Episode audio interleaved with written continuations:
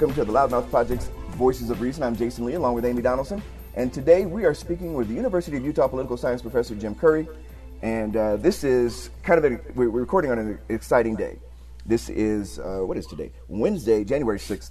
And as it turns out, we are uh, going to find out if the Electoral College votes will be uh, counted and if, in fact, then all the steps through the presidential election will have been completed. And we hopefully then we'll be able to move forward. But uh, I, I want to start out, Jim, just get your impressions on what has led up to this point and, and where are we now and, and what do we have to, uh, you know, look for in the next, you know, I don't know, couple of weeks? So we're finally in the final stages of our presidential election process. And I know that's that's not something that most Americans are used to because most years we're used to this one day, election day in early November, and that's kind of it, and we don't have to pay attention to the rest of the process. But this year, I think a lot of Americans have gotten an education in just how drawn out this is, where Americans vote in November, those votes have to be fully counted and certified over the subsequent weeks so that the electoral college electors can be appointed and they can cast their ballots and send them to Congress. And now we're at the last stage, which is where Congress actually counts the ballots. Uh, under the Constitution, the Congress is required to open the ballots sent by the electors, count them, and certify them, which allows Congress then to object to ballots that have been sent if they have reason to believe that they were not properly certified, that they were not properly conducted, whatever. Um, and we have specific rules, and this is something that's been done before. Democrats objected to the certification of ballots in 2016. We also saw objections forwarded in 2004 and in 2000. But to get to the stage we're at right now, as we're talking, where the House and the Senate have broken into separate sessions to debate uh, the, the objections to the certification of specific ballots, you have to have at least one House member and at least one senator support the objection, and that's what we've seen happen. But in this way, we, we, we know, and, and I'm sure Amy will kind of agree with this, we, we pretty much expect it to go forward and, and the votes be counted. Is that fair? Yes, at the end of the day, unless a majority of both chambers agrees that the ballots should be tossed from any one state or any one ballot or any set of states, then they resolve back into their joint session where they were counting the ballots and they continue to count them. Amy, so, yeah, I, so one of the things I learned in the, the last couple of weeks is about this Compromise of 1877, um, mm-hmm. will, where there were two sets of electors, I guess. And yes. I, I, and I was confused at first because I know there were a couple of states that um, the the losing side and it was the Republicans in these in these swing states. All they kind of had their own electors and they voted for President Trump. Um, but those were not recognized by the state government, and that's why they're not disputed electors. Is that? Will you kind of explain that a little bit? Yeah. So in 1877, what you had was you had literally a disagreement within the state about um, who the who actually won, because you had three states that were still controlled by federal governments under Reconstruction, and they sent. And there was no agreement within the state about who to certify, so electors sent two sets of ballots, one from the Republican slate, one from the Democratic slate. This time around, that's not the case. Every single state certified either Biden or Trump as their state's winner. Those electors were officially appointed by the states and they sent official ballots to the Congress. So you don't have real competing uh, slates of electors and slates of ballots. That's why Congress has this role to some degree, is if you actually have a situation where a state cannot certify their vote, they cannot certify a winner, then Congress gets to be the final adjudicant of who won and lost. And so that's what they're kind of, that was the compromise is what people have been citing but yeah. having that explained a little bit better. Uh, so there's no electoral votes that are in dispute. And I, I heard a lot about, and, and some of this was in the speeches from the senators today, that, that really the electoral college is on trial in this moment. And that there are people who think it's outdated and racist and we want to get rid of it. And there are people who think it protects uh, smaller states from becoming, you know, irrelevant to a presidential election or to a, a, federal election. So, explain. Do you do you feel that way? Is the electoral college in danger if they if this gets if we get carried away here? It's probably not in danger, though. It definitely helps those who want to get rid of it when they get to see just how kind of messy and insane this process actually is. Most years we get to ignore it so Americans don't get that riled up about it. We've had two elections in a row now, one in 2016 where you had the what is happens to be an occasional outcome where you have a popular vote winner who loses in the electoral college, and now you have the situation this time where Americans have had to actually watch the week to week, month to month drawn out process that is the actual electoral college happen, where those sorts of things tend to make people less happy with it. But the only way you're going to get rid of it is if both parties overwhelmingly agree that they don't like it. Um, and I'm not sure you're in a position where both Democrats, most Democrats, and most Republicans in Washington and in the states would want to amend the Constitution to get rid of it. Just real quick question, I, I, and you've said this to me before. Why is that? It seems like to me that the general public thinks the uh, Electoral College is, uh, you know, uh, an arcane idea that should be uh, uh, done away with. I mean, there's a couple of reasons. One is that it's become a partisan issue because in the history of this country, only one party has ever sort of been stung repeatedly by the Electoral College. The Democrats have repeatedly won the popular vote and not gotten the presidency. That's what happened in 1876, where Samuel Tilden clearly won a, majority of the popular vote, and Rutherford B, Rutherford B. Hayes became president. Happened in 2000, happened in 2016. And so it's become a partisan issue where some Republicans, either voters or Republican elites, see the Electoral College as a benefit because it helps their party win. You also have these smaller states that oppose getting rid of it because they think it provides them with a political benefit. Now, all of that is arguable, but you have enough people, you have a political party, and you have enough states who see value in the system for themselves or for their political interests, where they're not super excited about getting rid of it. Now, if the public turned overwhelmingly against it on both sides of the aisle, you might see a move to actually get rid of it. So I wanted to, if we have just a second, um, the the debate has actually been paused because uh, protesters have breached the Capitol. Oh, um, so we'll, Seriously? we'll that will be taken care of. But I mean, I, I do want to. If I don't know how close we are to break, but um, I do want to talk about this idea of how we ever get back to normal governance. I and got is about it a- possible? In, in about a minute and a half, Jim. Yeah, I mean, is it, yeah, solve the world? No, but I just, I've just been watching this, and I'm just, it's, I'm terrified by it, and I just wonder, are we just going to have protests every election now? I would say probably not, and maybe that's maybe that's being naive. But you know, we've had very contentious moments in American history before, with protests, with really sharp partisan divides, or really sharp political divides that maybe didn't fall along party lines, where it didn't last forever. You know, it's I think it's sometimes hard to remember we fought a civil war, and it took a long time for that the dust to settle on that, but it did. Uh, the late 1960s are not exactly a time period that I would call stable, given the amount of protests and the sharp political divisions that existed. They just didn't exist along party lines then. But that kind of faded into the background as time went on. Um, that doesn't mean that what's happening right now isn't disconcerting and isn't serious. And with you know with the nature of the protests in Washington D.C. Today, also you know violent and dangerous. But it also doesn't mean that it'll necessarily be that way forever. All right, when we come back, we'll continue that part of the discussion. Uh, we're speaking today with University of Utah political science professor Jim Curry. I'm, Amy, I'm Jasen. You're listening to Voices of Reason.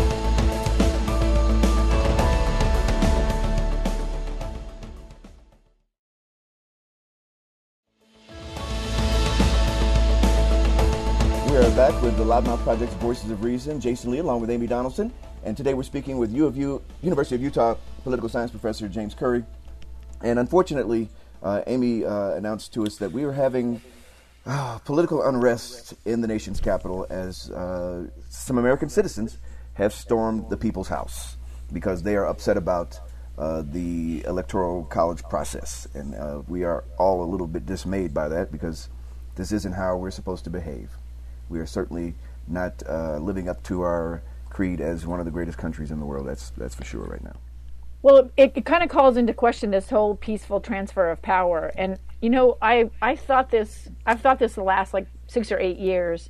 We talk a lot about the institutions of this government and how they you know they have have to have integrity. And what I've learned is if the people don't have an integrity, the institutions don't have any integrity. And I guess Jim, one of the things I I've, I think I've studied more history in the last six or seven years than I have in my entire life combined. Um, in because there's been this sort of divide and people alleging this is the way we've always done it or we changed it. Um, do you just see us? This is just a necessary part of evolution, or do you see this as something, um, you know, an aberration? Um, that's a really difficult question. I mean, this is, I mean, it's a stress test on our constitutional system. And depending on who you talk to, some people would say it's done better or worse. My view of it is like the system has done well because it's held up despite um, four years of a situation where you have somebody trying to push at every boundary of the political system and the constitutional system and the rule of law. Um, this is the ultimate one to some degree, where you have a candidate who refutes to publicly concede, even if apparently in private the president has accepted that he lost. He, he doesn't want to publicly do so for whatever political purpose. But you know what what what you said a minute ago, Amy, is, is, is exactly right. A democracy requires that the people want it and the people uphold it, which means that they have to accept things that they don't necessarily like. And that's not just in elections, it's also in the legislative process. You have to accept that if the legislative process produces something, even if you don't like it, if it's now the law, it is the law. And you can object and peacefully protest and, and so on and so forth. But when it turns violent, that's when the whole idea of civil government sort of starts to fall apart. You know, when I, uh, this summer, when all these things were happening with uh, George Floyd and, and uh, a lot of the protests, I kept hearing, you know, that we, we want peaceful protests, you know, because there, there was always this edge of uh, racism in that because they were trying to uh, somehow uh, intimate that uh, the people of color were the ones causing the violence when actually that wasn't true in so many cases, particularly here in, in Utah. Now I am watching, if, if, if I'm trying to imagine if people of color stormed the Capitol what that would look like right now. Would there be well, shelter in place? And they, they, would not. There would be a hue and cry and outrage. There would be violence going with with uh, law enforcement. I believe that would be just unbelievable. And yet we are watching this happen now. And I and I and I, I feel so angry that uh, this kind of double standard exists, but I'm feeling more angry that we even have to have this discussion because people aren't willing to accept uh, the reality of our elect- uh, electoral process.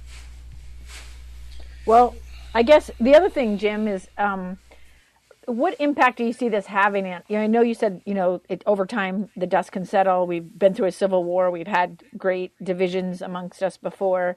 Um, do you see anybody, or do you see any? I mean, sort of what gives you hope that the dust will settle on this? I guess, like, is there something in our leadership or something in our system that might help?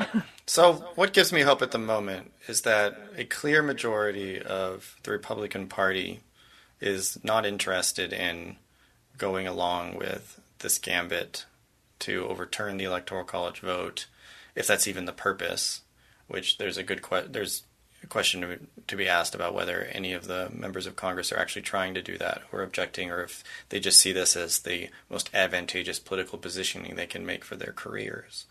Um, but a clear majority of Republicans, along along with every Democrat in Congress, is not going to go along with this, and that can over time send a signal back to the public, who may be following the lead of political leaders in their party or political leaders in the White House in these objections and in these protests and in this violence that this isn't the right way to go. And most people in the public are actually pretty heavily influenced by the political positions and the messages promoted by elites in the party that they prefer.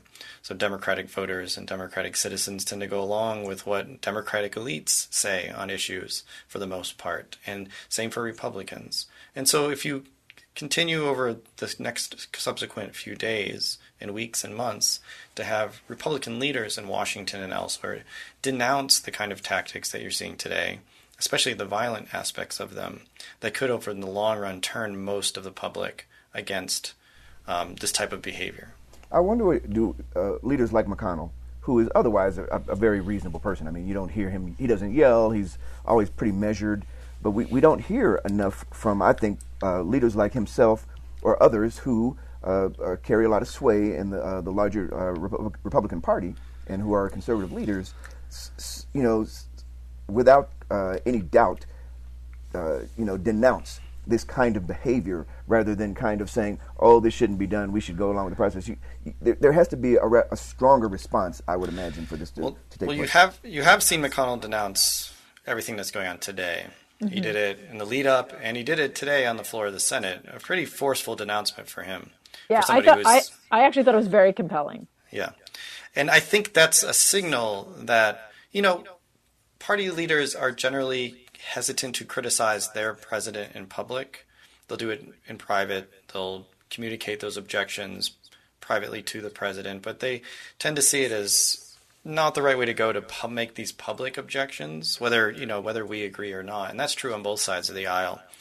And that's because they know that their political fortunes are tied up in the fortunes of a president and their party. Mm-hmm.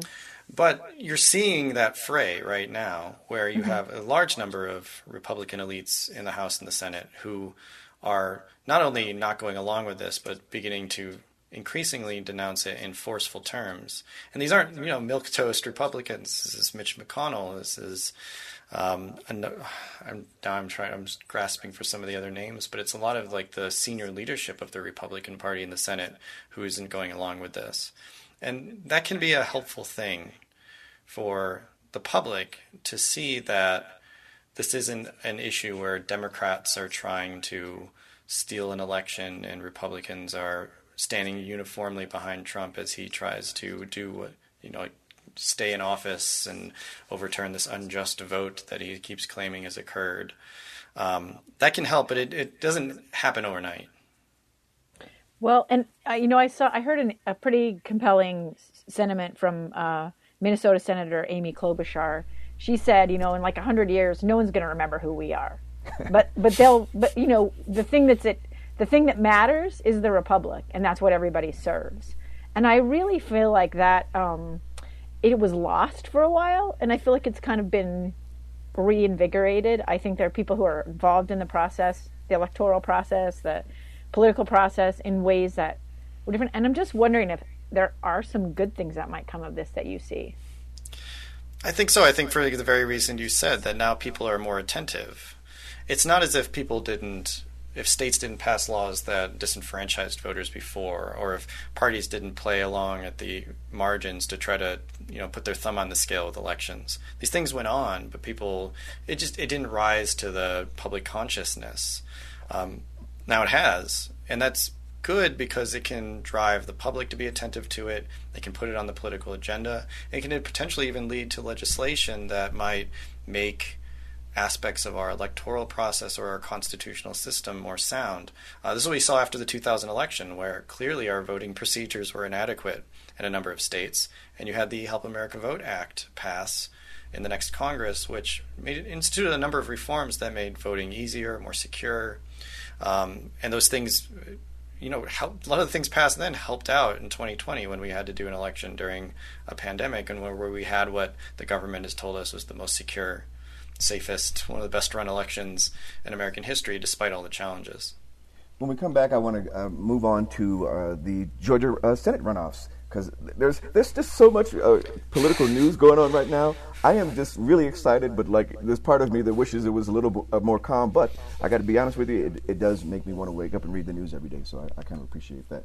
Uh, with, with Amy Donaldson, I'm Jasen Lee. We're talking today with University of Utah political science professor Jim Curry. We're back after this. This is Voices of Reason.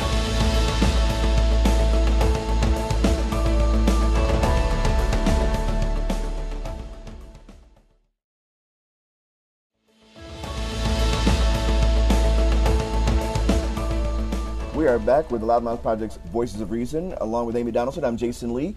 Today, joined by University of Utah political science professor Jim Curry. And I wanted to kind of make a quick switch here before we get back to uh, what's going on in D.C.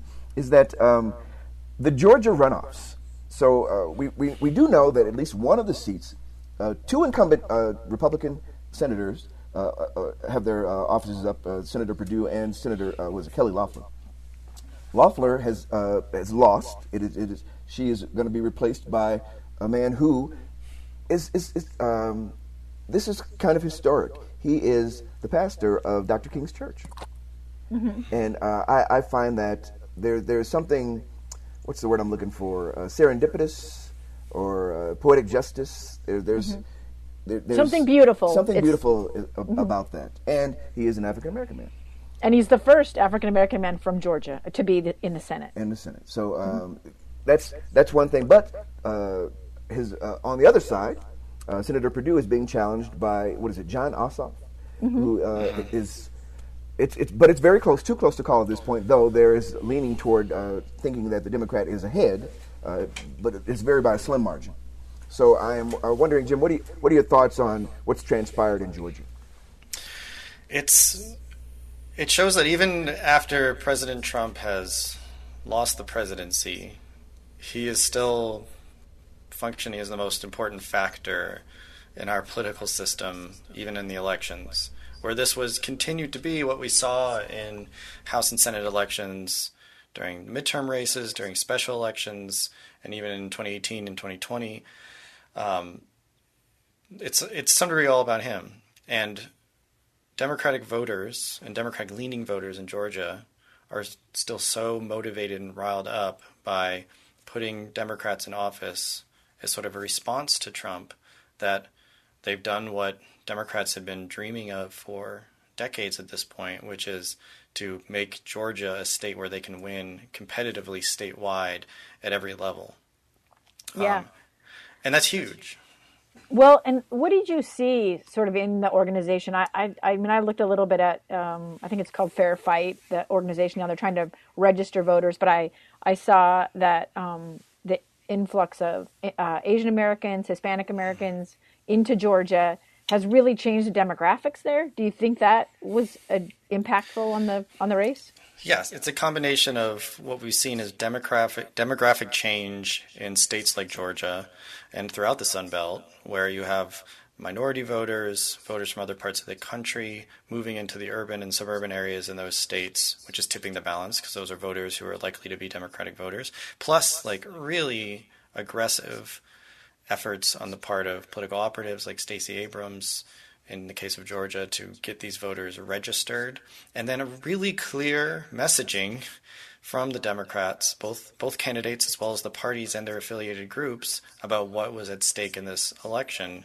for them, which was if you send these two candidates to Washington, Democrats will control the Senate, which will allow Joe Biden to nominate who he wants, pass more of the legislation he wants, um, and you know, get Mitch McConnell out of the leadership chair.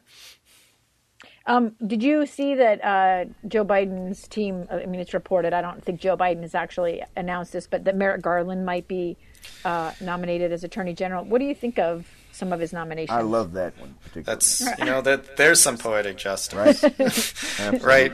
There's, Yeah. I mean, Merrick Garland is, is is is eminently qualified for this position. So it's not just sort of like a dig back at what happened for now five years ago, where Merrick Garland's nomination to the Senate was blocked by Senate Republicans. To The Supreme Court. Um, uh, to the Supreme Court, yeah, sorry. Um, but you know, it, like it certainly serves as a reminder of of what happened those years ago and what you can do if you control the Senate versus if you don't.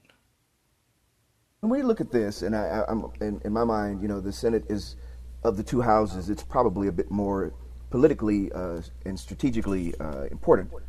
This would then be able to uh, give the Democrats uh, an opportunity for at least some time until you know the next uh, senatorial elections come up, that they, they can control some of the judicial nominees, which to me will be Trump's legacy for for all the, uh, the kind of confusion and, and you know political bickering that's gone back and forth. He has done what so many others uh, predecessors were not able to do, and that is stack the uh, judiciary around this country, then the federal uh, districts, with uh, conservative judges that will be around long after all of us are gone. I mean, we, we, for the next 30 years at least, we will have uh, Trump nominees uh, in the Supreme Court and in the federal judiciary. And, and to his credit, that, that's what his party wanted, and he was able to, to deliver that. Now the Democrats have an opportunity to do something similar, though it will remains to be seen how long they actually have this control. Yes, mean that's the real strategic importance of the Senate in terms of passing policy and passing legislation, the reality in Washington is that 99% of the time you need bipartisanship to get everything over all the hurdles.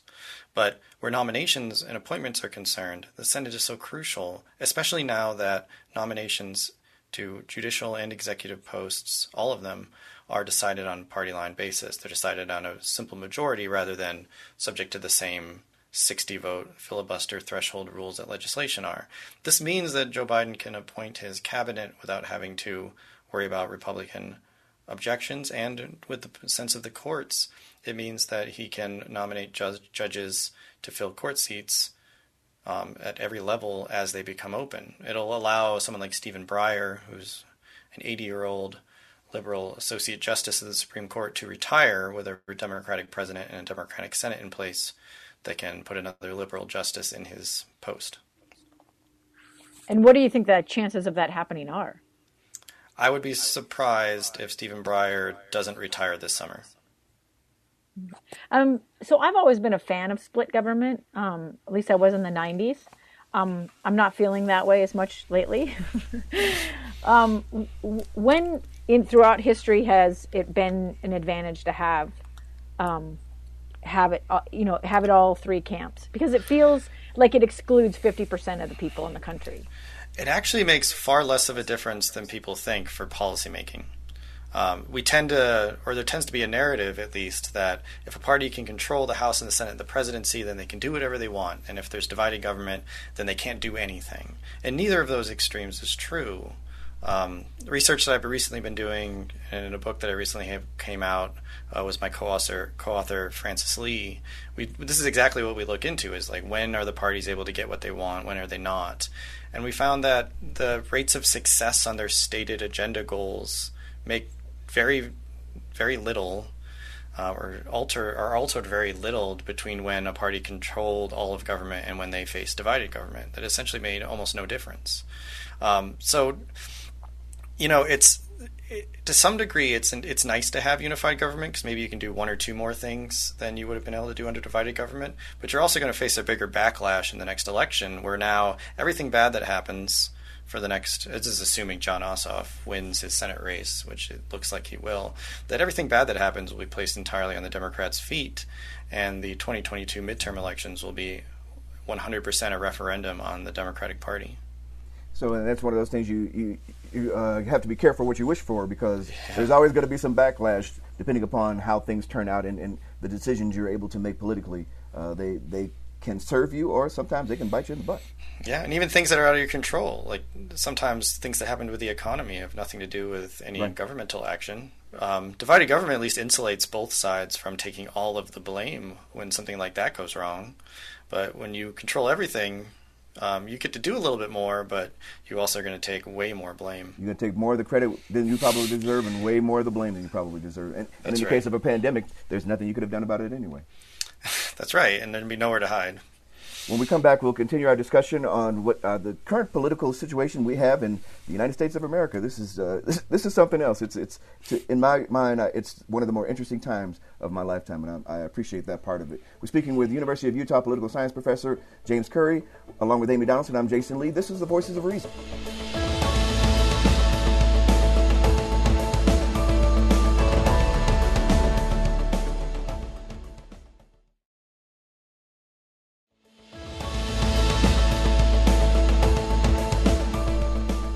Back with the Loudmouth Project's Voices of Reason. I'm Jasen Lee, along with Amy Donaldson. Today, speaking with University of Utah political science professor Jim Curry.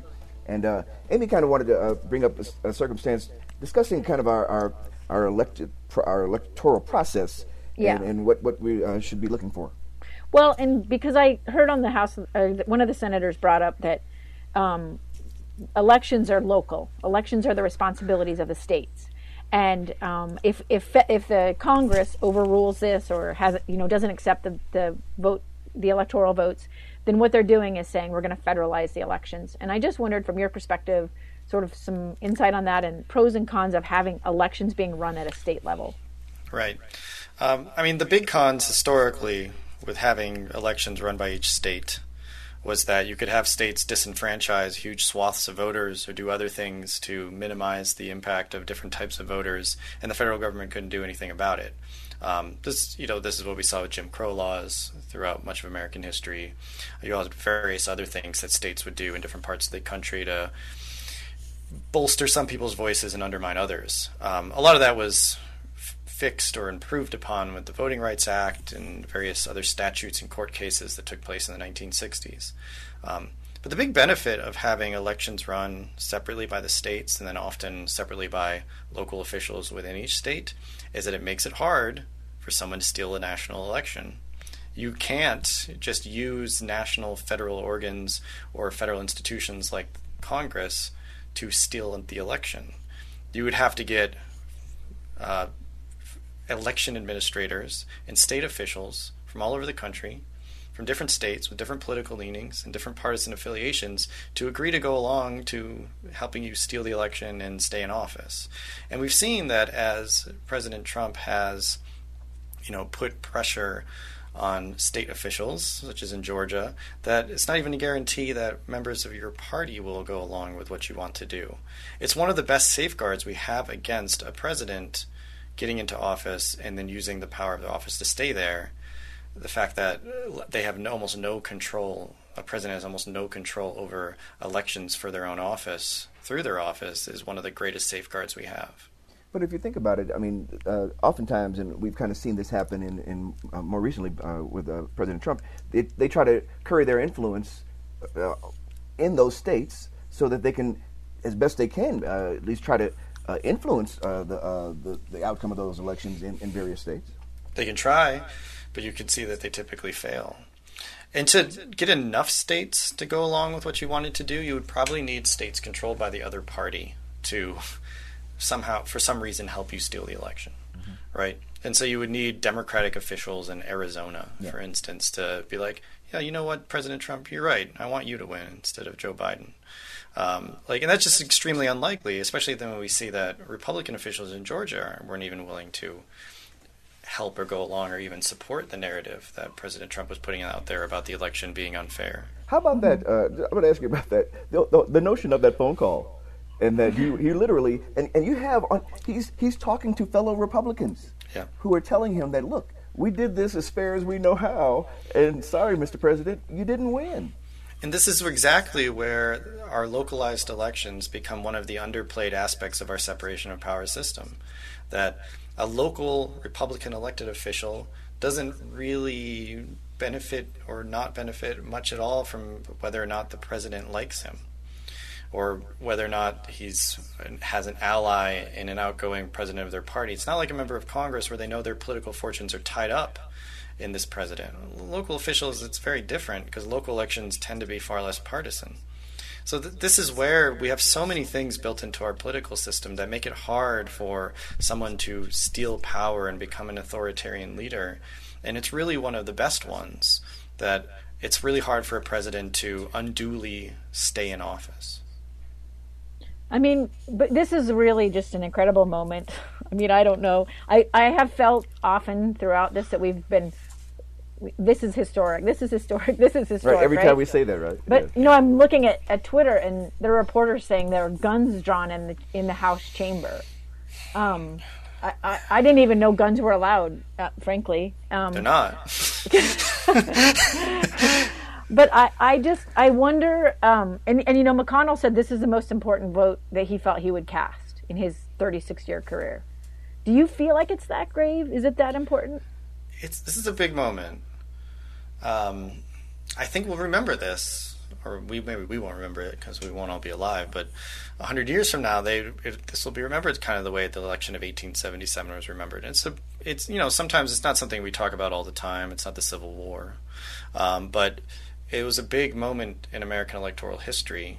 It was a moment where the constitutional system almost collapsed, where you almost didn't have a president seated, and it's a similar type of thing where it's like this big electoral moment, this big, somewhat constitutional challenge, and it'll get resolved. Probably, you know, in, in all likelihood, it'll be resolved with eventually the protesters being subdued and the objectors in the House and the Senate being voted down and Joe Biden will become president. But remember in this way of this this crazy moment where things were going a little bit awry. You know, I'm again, as I say, I'm disappointed uh, hearing that there's somebody with guns, uh, and I'm only imagining it is the Capitol Police probably with the guns. At least I'm hoping that's what it is. But the notion that our society has come to a point where we feel as though we need we, we become this banana republic, where we're storming the, uh, the, the people's house because we want change. And, and again, this is a small minority, by the way. This is not the entire country. But when people outside of the United States view this, they will think, "What in the heck is going on in the U.S. of A.?" And our, um, our credibility as leaders in the world has already been chipped away at over the last several years. At this point, we are giving it away by behaving so boorishly. I guess I look at this moment and I have conflicting feelings. I feel really heartened by what happened in Georgia, how the how the Republicans who voted and supported Donald Trump. I just heard um, a Pennsylvania senator who also supported Donald Trump and voted for him say that we have to vote to support the Constitution. We have to support, you know, we have to do our jobs. We have to keep our oaths to the Constitution, not to the president. And so a part of me is like feeling very, a, a lot of hope in that sentiment, right? But I also feel this idea that people also feel like it's much more fragile than it was. And Jim, I just wondered also your thoughts on the fragility of this beautiful idea that we, you know, purport to try to live up to. I mean, uh, I don't think it's any more fragile than it was. I don't think our constitutional system or our democracy is more fragile. I think it's always fragile. It's just when someone tests that, we get to see how fragile it is. But we also get to see how resilient it is. Where this is what you're seeing today. Um, despite the protests, despite the violence, despite the fact that you have certain members of Congress in the House and the Senate objecting to a vote that was clearly, from all from all observation, fair and well run, uh, that those people are a minority and they will lose, and you know Joe Biden will be sworn in as president as he was elected to do, and that's that is ultimately a good thing. That it's it's not necessarily it's it's not necessarily a sign of a strong, stable political system that no one ever challenges it. It is a strong of a sign of a strong, stable political system that when it's challenged, those challenges are beat back and the system persists. And obviously, the system gets scratched and dinged up, but at the end of the day, the system will persist in that sense, and that the Congress that we'll see in 2021 and the presidency that we'll see in 2021 will be what the people elected. Listen, I want to say thank you to uh, University of Utah political science professor James Curry for joining us today. Uh, a great discussion as always, Jim, and. Uh, I'll be interested in a, in a, few more weeks. Maybe we'll talk to you again and see how this all is, is moving along, if, if it is at all. Join us again for the next episode of the Loudmouth Project's Voices of Reason. If you have any comments about the show, please contact us via email at voramed at gmail.com or at vorjasonl at gmail.com. You can also find us on Twitter at adonsports and at jasonlee1. Our show's Twitter handle is at VOR Podcast. Check out our Facebook page, and you can also find and subscribe to free episodes of our podcast on in all the places where you find interesting content. Be sure to review our show as well. We love to get your feedback, and it helps us grow our audience. Until next time, along with Amy Donaldson, I'm Jasen Lee. When you engage in passionate debate, do your best to keep your dialogue civil. Try to be the voice of reason.